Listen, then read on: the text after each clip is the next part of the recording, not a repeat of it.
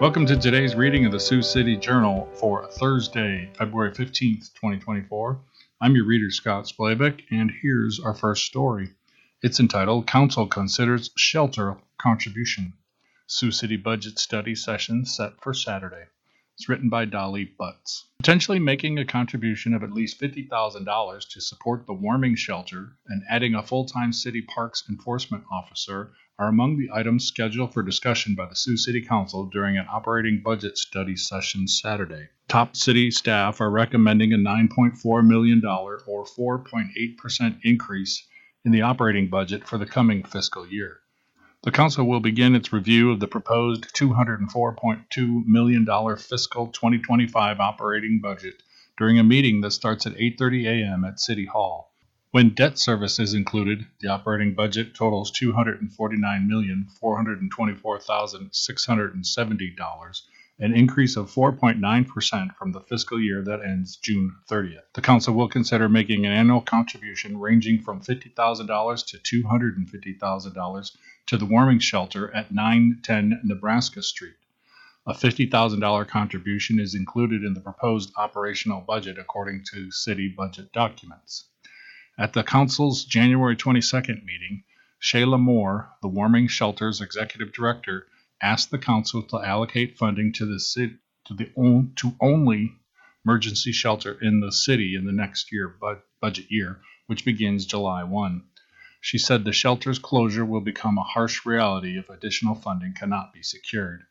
Currently, around 140 people are staying at the warming shelter on a nightly basis. The shelter has been operating for about 11 years. Moore said a contribution from the city would mean the world to her, the shelter's residents, and its roughly 20-member staff. We want to continue doing our mission, but we need money to do that. With the needs being so high and our costs being so high, we need help, she said. Moore said the shelter's monthly budget is around $70,000. She said the highest cost is staff salaries, followed by sheets, utilities, and building repairs. We get sheets laundered and brought in. They get fresh sheets every single night, she said. The reason we have to do that is because if we don't, then people are bringing in their own things. We've seen bed bug infestations and those kind of things, which end up costing way more. The majority of the warming shelter's operations are funded through donations. Although the shelter has received a federal grant the last 2 years, Moore said the shelter can't count on that specific source of funding. We're able to reapply each year, and actually this year, we got substantially less than we did last year, she said. It was like $100,000 last year, and we applied again, same circumstances, and we actually ended up getting $70,000 this year. You never know if that's going to be there every single year. The Council will also weigh whether to add full-time grant coordinator to the city's finance department at a cost of $101,645 and a full-time parks enforcement officer to parks and recreation department at a cost of $155,033. Both of those positions are improvement requests that came from the Council. An alternative option to the Parks Enforcement Officer is contracting off-duty Woodbury County Sheriff deputies at a cost of $50,000. Illegal activity at Cook Park was brought up during the Council's November 13th meeting as Frank Brinzo was interviewing for the Parks and Recreation Advisory Board. Mayor Bob Scott remarked that a lot of cities larger than Sioux City have transit or park police. He said he recognizes the city doesn't have the money for that, but said, it's still something that needs to be looked at. I think you actually need a park police or 5 police officers in the parks. I'm sorry, they can't be part of the police department, Scott said. When you're down 9 of 10 police officers for sick leave, military leave, being involved in shooting incidents, all those sort of things, really cut the manpower. In December, City Parks and Recreation Director Matt Salvatore told the Journal the city has noticed an increase in homeless individuals camping in the city's parks, but not necessarily an uptick in crime. He said Cook and Mid-City are the parks where the city is having issues right now. We have heard concerns about both of those parks, said Salvatore, who noted that camping is not allowed in open green spaces in the parks, which close daily at 9 p.m. When an encampment in a park is discovered, Salvatore said his department posts a notice warning that all personal items not removed within 24 hours will be disposed of. Then we do a cleanup of the area and remove the belongings if they're still there. We do that with police present. Enforcement can be hard at times. The proposed property tax levy is around $17.15 per $1,000 of a property's taxable valuation, up about 8.8% from the previous year's levy of around $15.76. Due to changes in the rollback, residential city taxes per $100,000 of assessed valuation will decrease by $73 to $712. Commercial and industrial city property taxes per $100,000 of assessed valuation will increase by $125 to $1,544, according to the budget documents. In 2013, the Iowa legislature made reductions to certain property taxes. They also promised backfill or funding to cities, counties, and schools whose revenue was impacted by the cuts. In FY 2021, the legislature decided to phase out the backfill. The backfill will be completely gone in 2030, according to the Iowa League of Cities.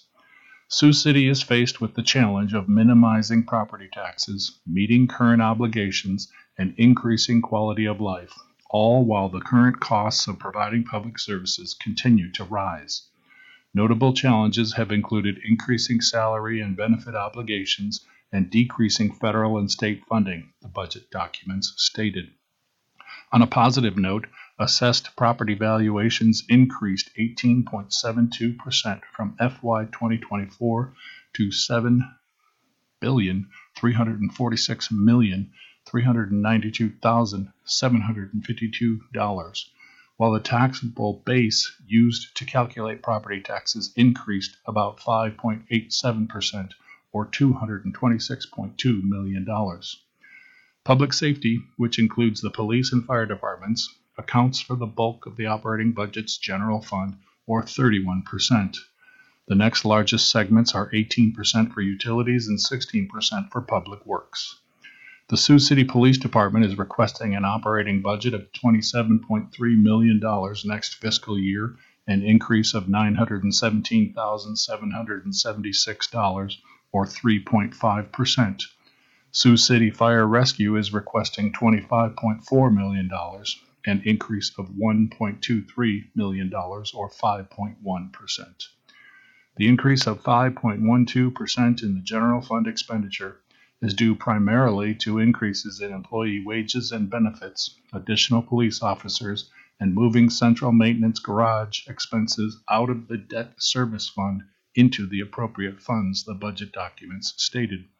Council members will vote on budget items during a March 6th wrap-up session and approve the budget during their April 15th weekly meeting.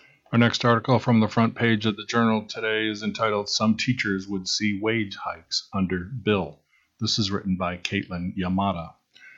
Teachers in the Sioux City schools could receive wage increases ranging from $156 to $5,189 based on experience and educational levels, as per a bill proposed by Governor Kim Reynolds. The largest increase would be for some teachers with between 1 and 4 years of experience. The governor's plan also would increase salaries for some Sioux City teachers with 12 years of experience. The Sioux City School Board held a special meeting Monday to discuss the impact of Reynolds' proposal. Reynolds is asking the Iowa legislature to increase starting teacher pay to $50,000 and to set a minimum salary of $62,000 for teachers with at least 12 years of experience. The current minimum starting teacher pay in Iowa is $33,500. There are currently 155 Sioux City teachers who make under $50,000 and 8 12-year teachers who make less than $62,000. The financial impact to bring those teachers up to the proposed minimum would be $464,500, according to board documents. State funds would cover that cost.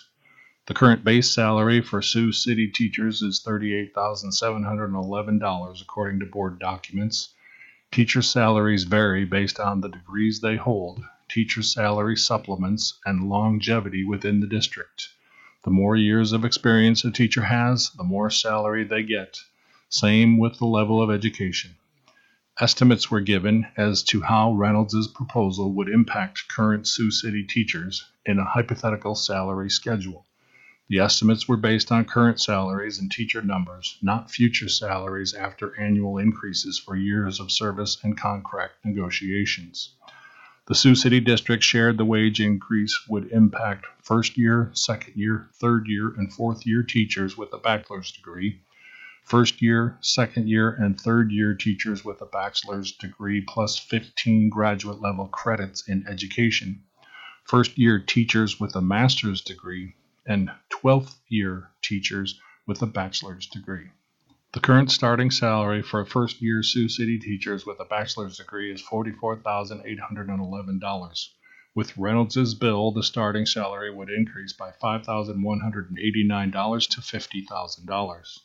A second year Sioux City teacher with a bachelor's degree currently receives $46,359. This salary would increase by $3,641. To $50,000.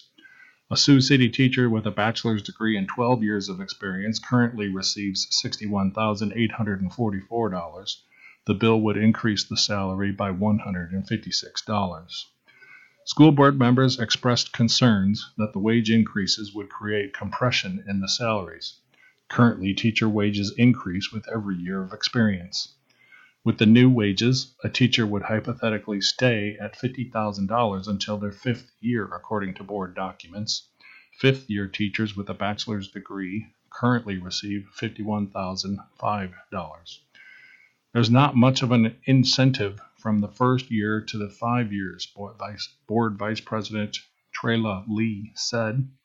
School board member Dan Greenwell said the proposed bill would direct the state to fund the extra cost to bring the teachers to the new minimum. To fund the salary increases, the bill would require the Iowa Department of Management to create up to 10 tiers of school district groups based on enrollment. The department would then be tasked with calculating additional teacher salary supplements based on the average cost to school districts within the tier to meet the new salary requirements.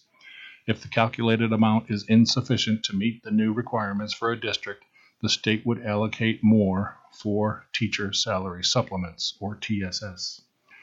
The increase would also include costs associated with the employer's share of the Iowa Public Employees Retirement System and their share of the tax imposed by the Federal Insurance Contributions Act. Currently, the Sioux City District divides TSS dollars equally among all teachers.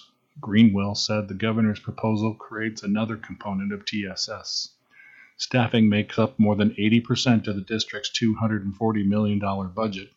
Current teacher salaries for the district total $73.93 million.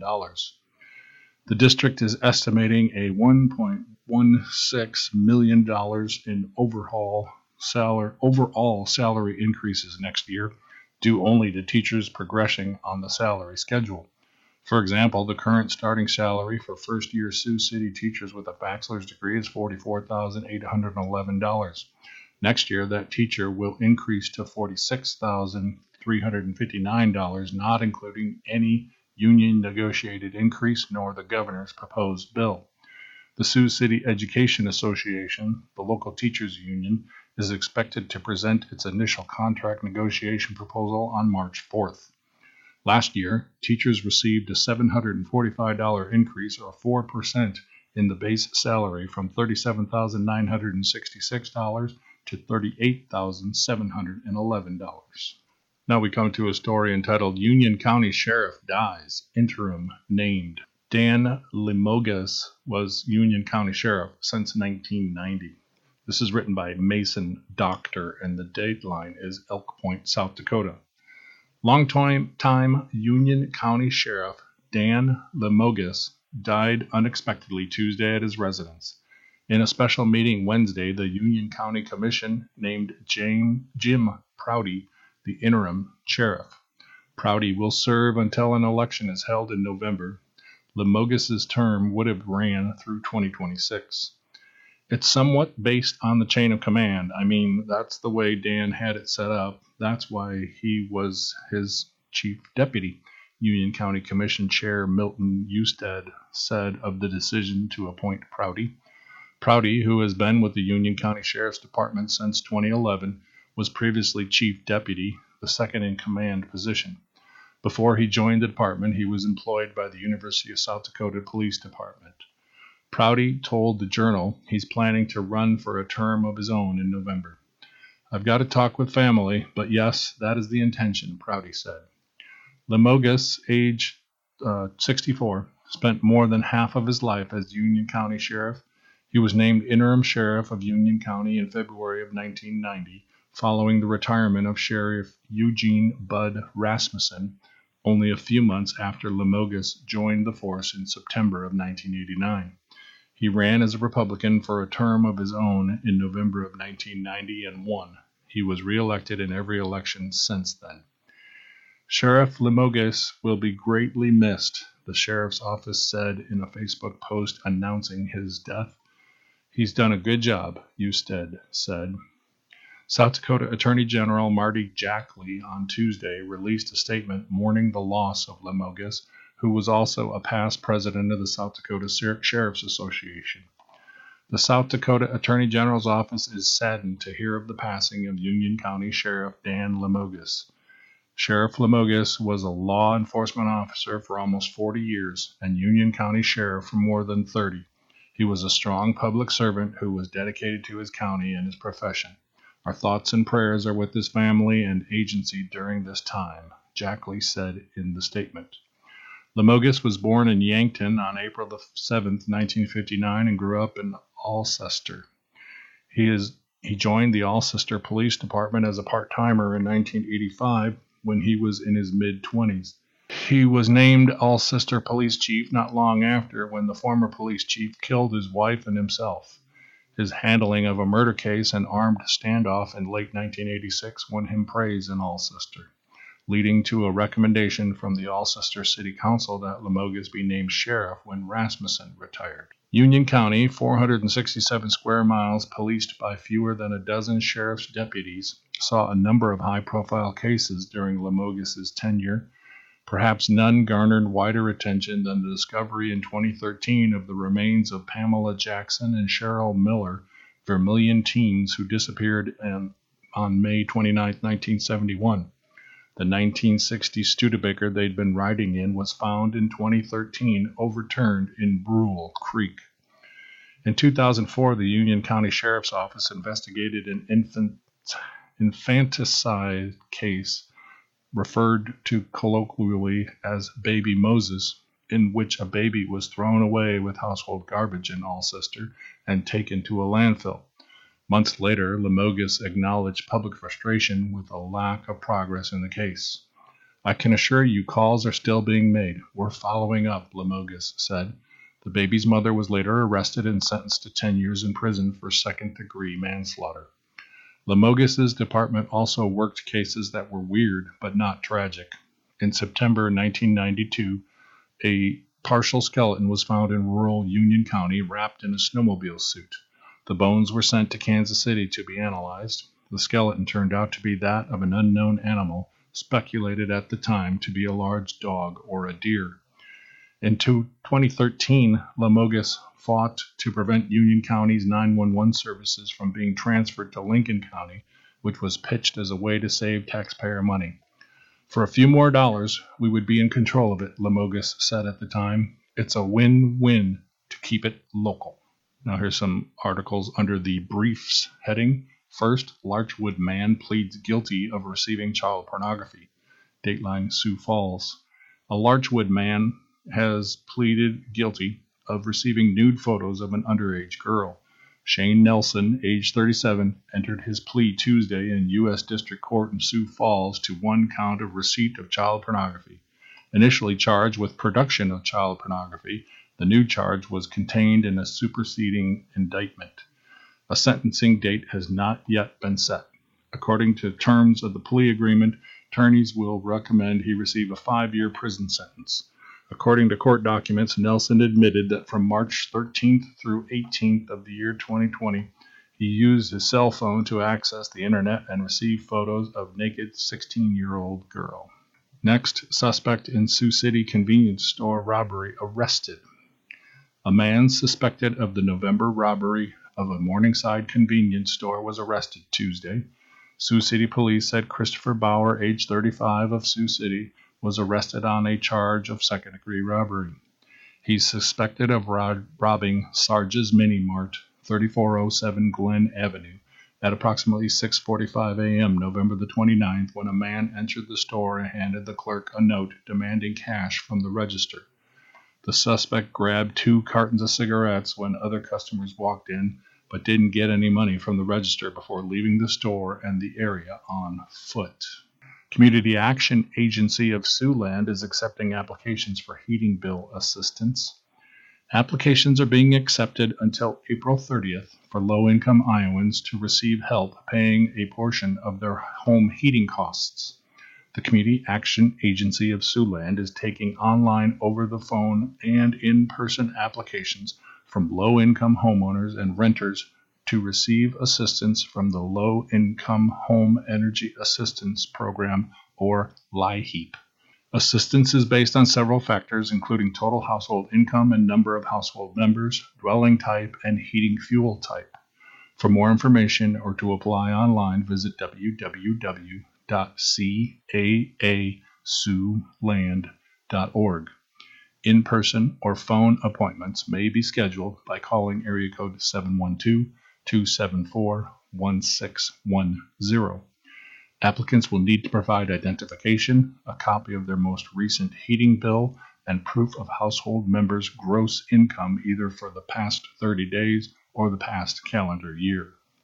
Next, state legislature town hall slated for February 24th. The League of Women Voters of Sioux City and Siouxland Growth Organization will be co-sponsoring a public state legislators town hall from 10 to 11:30 a.m. February the 24th at the Sioux City Public Museum, 607 4th Street. The local Iowa state legislators in attendance will be asked to share legislative updates and concerns. That will be followed by questions posed from audience members and the forum's co-sponsors. An LWVSC member will serve as the town hall moderator. The event will be live streamed on the League of Women Voters of Sioux City Facebook page. Questions may also be submitted in advance via their Facebook page. For more information, contact Carolyn Goodwin at area code 712-274-1948 or goodwin.mk@gmail.com. The League of Women Voters of Sioux City is a nonpartisan political organization that encourages informed and active participation in government, works to increase understanding of major public policy issues, and influences public policy through education and advocacy. Siouxland Growth Organization is a volunteer-driven community coalition which aims to involve young professionals in Siouxland by helping them become active members of the Siouxland community. And traditional Irish band Teada to play Orange City's Prairie Winds Events Center, Dateline Orange City, Iowa. Orange City Arts is presenting the traditional Irish band Teada at the Prairie Winds Events Center, 908 8th Street Southeast. Teada is a talented group of musicians renowned for their captivating performances and authentic sound. Hailing for Ireland, they've been enchanting audiences around the globe with a unique blend of traditional tunes and contemporary arrangements. Best known for the mastery of instruments like the fiddle, flute, accordion, and bodhran, Teada play everything from foot-stomping jigs to soulful ballads. The band is a frequent headliner at major music festivals throughout the United States, Canada, Mexico, Europe, Africa, Australia, and the Mid East. For ticket information on this concert or news on future events, go to orangecityarts.org or call area code 712-707-4510. Next up, Lamar's man charged with murder. It's written by Nick Hytrick. The Lamar's man, arrested after an alleged assault, now faces a murder charge because the victim has died. Plymouth County Attorney Darren Raymond on Monday filed formal charges of second-degree murder and attempted murder against 24-year-old Reese Harms. An arraignment was scheduled for February the 26th in Plymouth County District Court.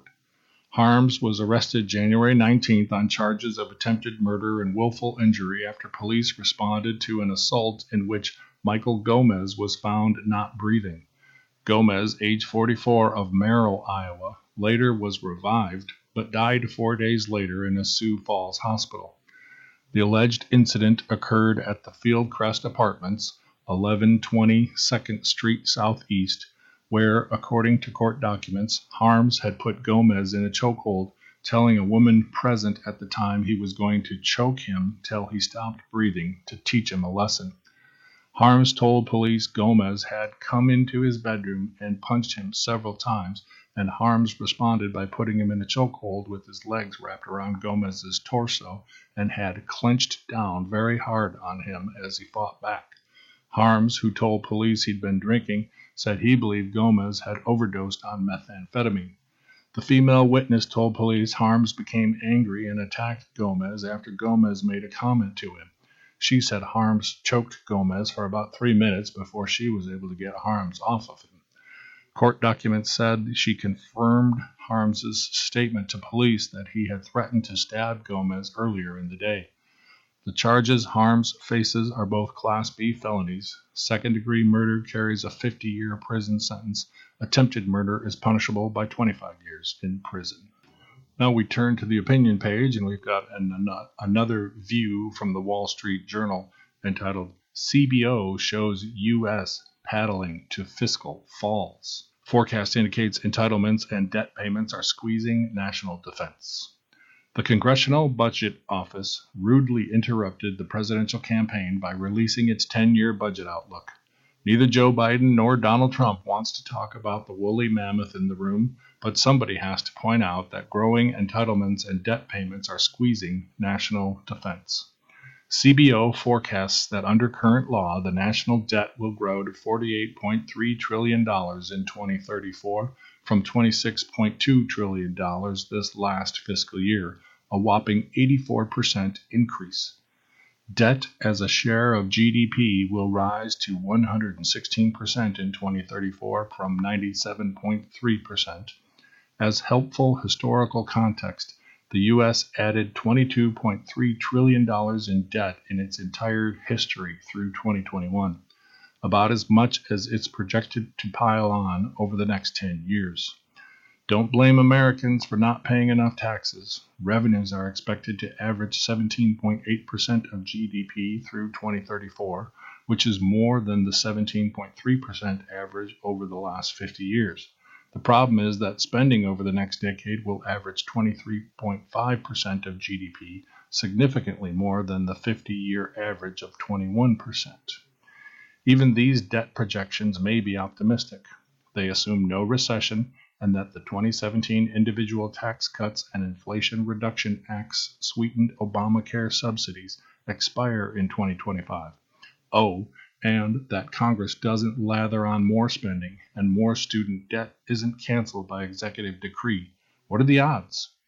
It's true the budget gnomes often underestimate economic growth. CBO may be pessimistic in assuming that GDP will rise on average by only 2% annually through 2034. Increased productivity from artificial intelligence and other technologies could put the country on a higher growth plane. But in any case, the growth in spending, and especially entitlements, is unsustainable. Discretionary spending is expected to climb by $372 billion over the next 10 years, but mandatory programs will balloon by some $2.5 trillion and hit $6.3 trillion in 2034, almost entirely owing to growth in Medicare, Social Security, and Medicaid. Growing deficits will compound and increase interest payments. The U.S. this fiscal year will spend an estimated $870 billion on servicing the debt, which is more than it will spend on defense. By 2034, interest payments will grow to $1.6 trillion, or 3.9% of GDP. Meanwhile, defense spending is at a post-war low of 3% of GDP and heading lower. It's de classe in Washington these days to suggest that entitlements need to be reformed. Democrats pretend that soaking the rich will make the Social Security and Medicare trust funds solvent. It won't. Or they plan to ration care by reducing payments for medicines and providers. Republicans say economic growth can do the job. This is essential, but it's no longer enough with entitlements growing so fast. It's almost as if everyone in Washington is blithely paddling toward Niagara Falls. Enjoy the scenery on the way down. You are listening to the Sioux City Journal on IRIS, the Iowa Radio Reading Information Service for the Blind. All material heard on IRIS is intended solely for the use of the blind and print disabled. I'm your reader, Scott Splavik. If you have any comments on this or any other IRIS program, please give us a call at area code 515-243-6833. Now we turn to today's obituaries. And first we'll remember Harry A. Tomek, age 90, of Dakota City, who passed away on Monday, February the 12th, at a local care facility. Visitation with the family present will be from 5 to 6:30 p.m. on Sunday, February the 18th at Moore and Becker Hunt Funeral Home. A rosary and vigil service will begin at 6:30 p.m. Burial will be at 10 a.m. on Monday, February 19th at St. Michael Cemetery in South Sioux City, Nebraska. Online condolences may be directed to www.meyerbrotherschappels.com. Next, we remember Pamela Pam Joyce Dunbar, age 77, who passed away Sunday, February the 11th, 2024. Memorial service will be 1 p.m., February 16th, 2024, Gosler Funeral Home Chapel, Onawa, Iowa. Burial at Harrison Cemetery, Whiting, Iowa. Gosler Funeral Home and Monuments of Onawa is handling arrangements. Next, we remember Shirley Thornsberry, a longtime resident of Sioux City, who passed away February the 8th, 2024, in Gainesville, Florida. She was preceded in death by her husband, Richard Dick Thornsberry, and her son, Michael Thornsberry.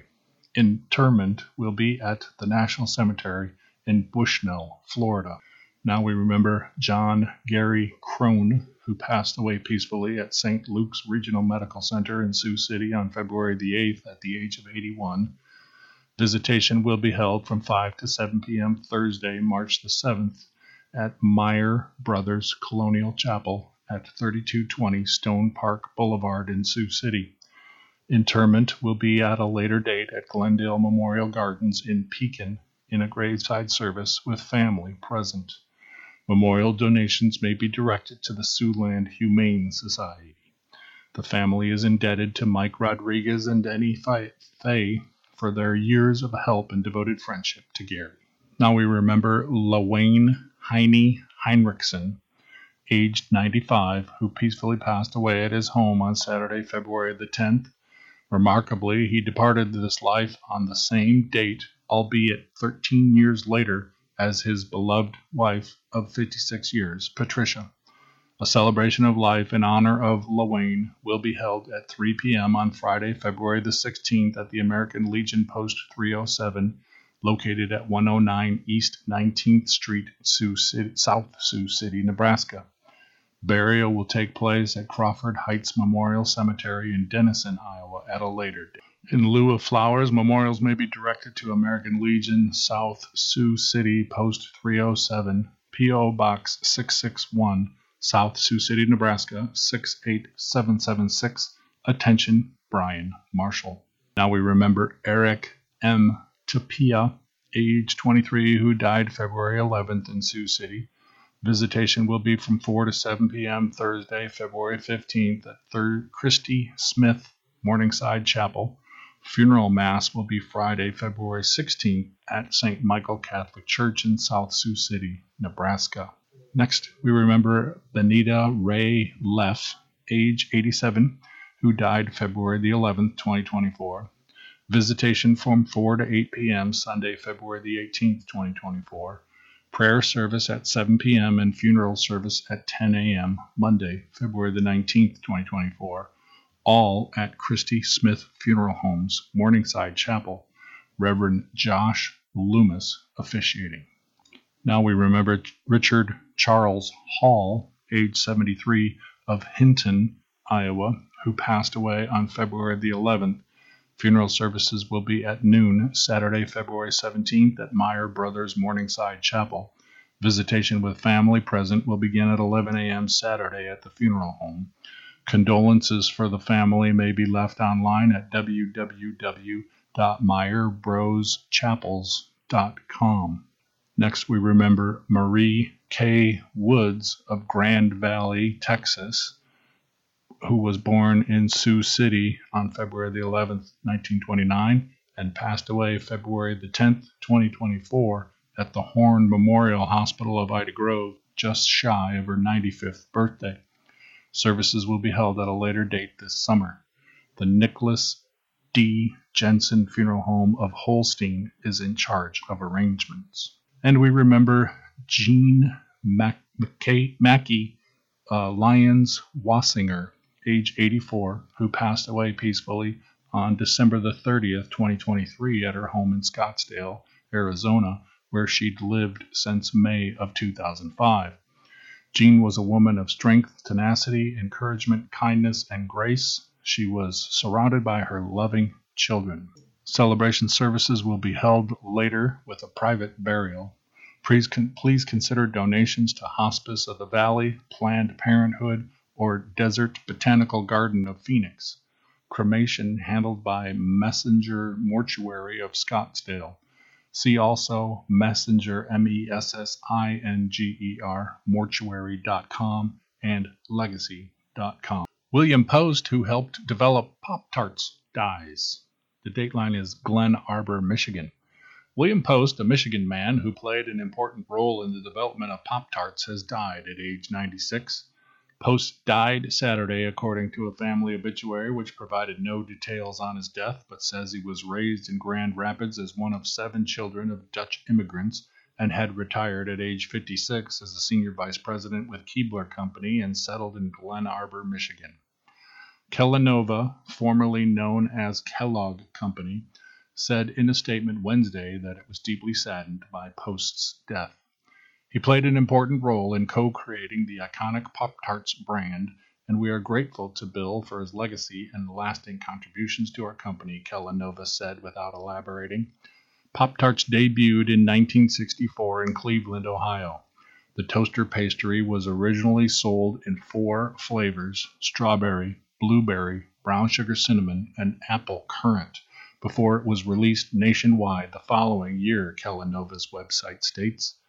Post's family wrote in his obituary that he was a plant manager with a company later known as the Keebler Company when Kellogg executives asked him if he thought it would be possible for Keebler to create a new product they had in mind. His obituary states that one of the executives was Kellogg chairman William Lamothe, who soon became Bill's closest friend. It is at this juncture that Bill is often credited for having invented the Pop-Tart.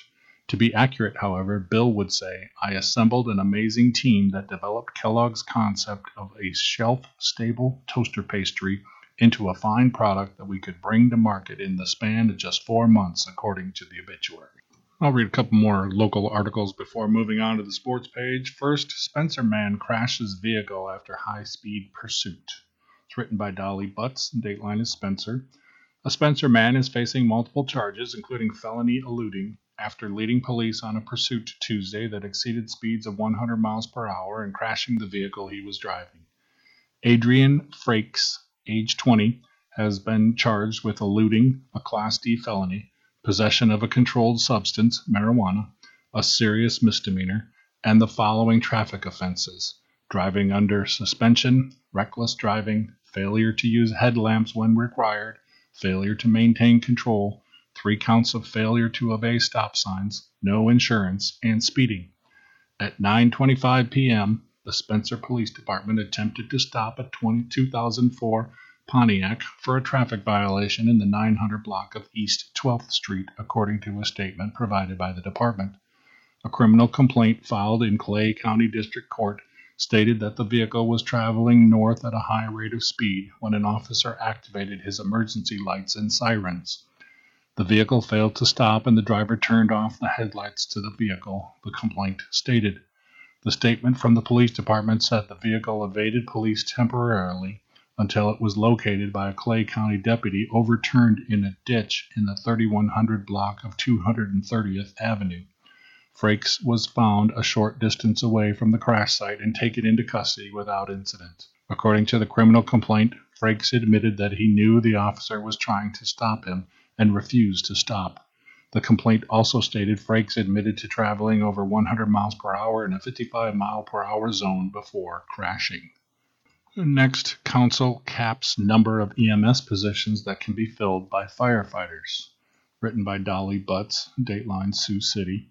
The Sioux City Council green-lighted the addition of 11 more firefighter positions Monday, which will help Sioux City Fire Rescue fully staff ambulances. The city has seen more firefighter candidates than EMT and paramedic candidates. Last month, the council voted to add 4 firefighter positions. One of the resolutions the council approved Monday deletes 3 EMS medical technician positions and 8 paramedic positions. The resolution also adds 11 firefighter positions. The council took action to limit the number of firefighters that can be hired to fill vacant EMS positions through attrition or retirements. Going forward, that number will be capped at 15. The original resolution requested that the whole operating division of the EMS division be replaced by firefighters over time, whereas now we are capping that at 15 positions, Fire Chief Tom Everett said. We've already done 4, so we're asking for 11 more firefighter positions. Firefighters are required to have an Iowa EMT certification before being hired, and they currently perform EMT and paramedic duties, including being first responders on emergency medical services calls. The move to hire firefighters to fill current vacant EMT and paramedic positions will increase the amount of time Medic 5 in Morningside is staffed and decrease overall overtime. Sioux City Fire Rescue started the new EMS division on January 1, 2018 to fill the void left by Siouxland Paramedics, the nonprofit agency that stopped providing emergency services due to financial difficulties.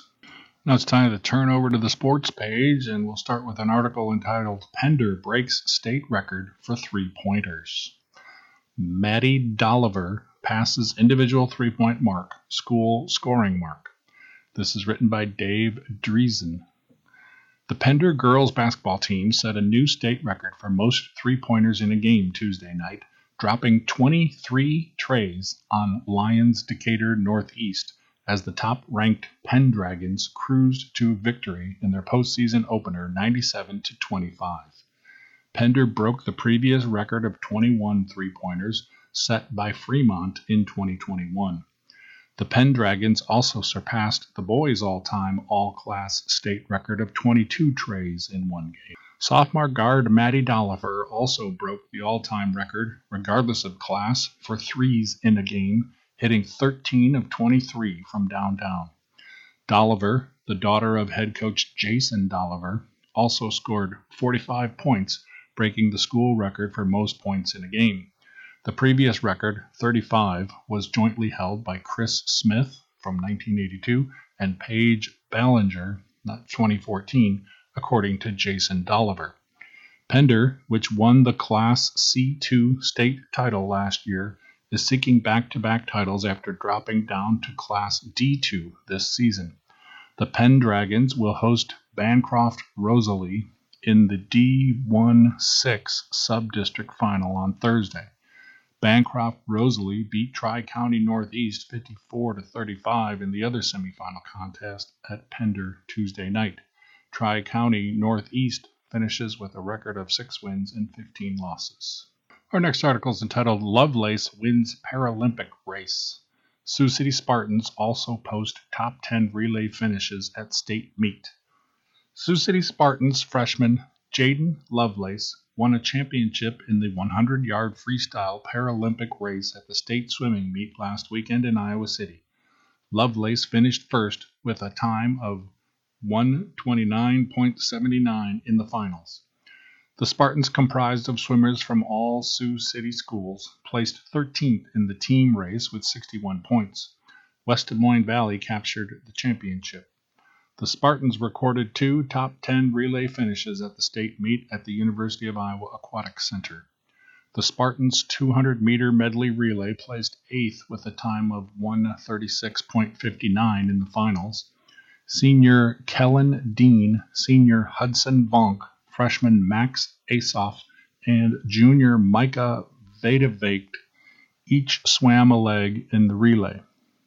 Bonk, junior Hunter Heinrich, junior Cooper Nelson, and Asoff were also members of the 200 freestyle relay team that finished 10th with a time of 1:27.13 in the finals. The Spartans 400 free relay team also qualified for the state meet. Nelson, junior Britton Petit, freshman Carson Hoke, and Dean swam on the relay. Several Spartans also placed in individual events. Petit finished 14th in the 200-yard freestyle with a time of 1:45.41 in the finals. Dean and Cooper Nelson also qualified for the event. In the preliminaries, Dean had a time of 1:48.01, finishing 25th, and Nelson was a spot behind with a time of 1:48.37. Petit and Vedevate also competed in the meet's longest race, the 500 freestyle. Petit placed 12th with a time of 4:46.73 in the finals. Vedevate was 30th with a time of 5:01.72. Nelson, the Spartans' lone participant in the 100 freestyle, placed 29th with a time of 49.21 in the preliminaries. In the 200 individual medley, Vonk reached the finals, finishing 13th with a time of 1:57.27. Hoke placed 18th with a time of 2:00.60. Henrik and Vandevogel both competed in the 50 freestyle, with Henrik finishing 24th at 22.16 and Vandevogel 32nd at 22.91. Hoke was the Spartans' top finisher in the 100 backstroke, placing 12th with a time of 53.30 in the finals. Dean finished 20th with a time of 54.50, and junior Carson Valentine was 32nd with a time of 57.41. In the 100 butterfly, Asoff finished 15th with a time of 52.87 in the finals. Junior Michael Licht was 27th with a time of 54.25. Vonk and Asoff also competed in the 100 breaststroke, with Vonk placing 12th with a time of 58.82 and Asoff 16th with a time of 1:23 in the finals. In girls' high school basketball, area girls' teams advance. Several area basketball teams advanced Monday and Tuesday in Iowa Girls High School Athletic Union's regional play. On Monday, in Class 3A, Cherokee 79, Greene County 29. Class 3A number 14, Cherokee, sailed to a victory in the Class 3A quarterfinals. The Braves took a commanding 35-2 lead by the end of the first quarter. Cherokee was led by Harper Jensen's 20 points. She went 7 of 8 from the field and 5 of 5 from the free throw line. Lainey Wolfwinkle and Addie Wolfswinkle each went for 9 points for the Braves. McKenna Ebersol led Greene County with 12 points. Cherokee hosted Atlantic in the semifinals on Wednesday. Also in Class 3A, Spirit Lake 62, Okoboji 50. Zoe Ackerman led Spirit Lake in scoring with 18 points in the win. The Indians also had Charlotte Pritchard and Claire Turner go for 12 points each. Okoboji ends its season with a record of 7 wins and 15 losses. Spirit Lake will host West Lyon in the semifinals. And Esterville Lincoln Central defeated Sheldon 78-18. Class 3A top-ranked Esterville Lincoln Central took a 61-11 lead into halftime and didn't look back. Riley Yeager led the Midgets with 27 points and Haley Stokes had 22 points. Sheldon finished the season with a record of 0 wins and 20 losses. Harlan Community 67, OAB-CIG 19. Harlan held OAB-CIG scoreless through the first 8 minutes of the play, taking a 22-0 lead into the second quarter and a 33-5 advantage into the halftime locker room. Harlan saw Molly Swenson go for a game-high 20 points. Aubrey Schweisso went for 16, and Eric Rust had 10. Chloe Murphy led OAB-CIG with 8 points. Unity Christian 56, MOC Floyd Valley 44. Jaylee Woodstra scored a game-high 18 points, and Courtney Hoffmeyer went for 15 in the win for Unity Christian. In the loss for MOC Floyd Valley, Maya Immiker had 14, and Addie Jeltma had 13. Unity Christian will be at Akron Westfield in the semifinals. West Lyon 68, Western Christian 58.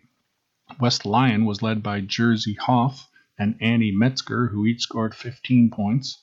Olivia Faut went for 13 points for West Lyon. Western Christian saw McKenna Fetters score a game-high 17, but couldn't keep pace with West Lyon, especially in the third quarter, as the Wildcats took the frame by a 20-9 margin.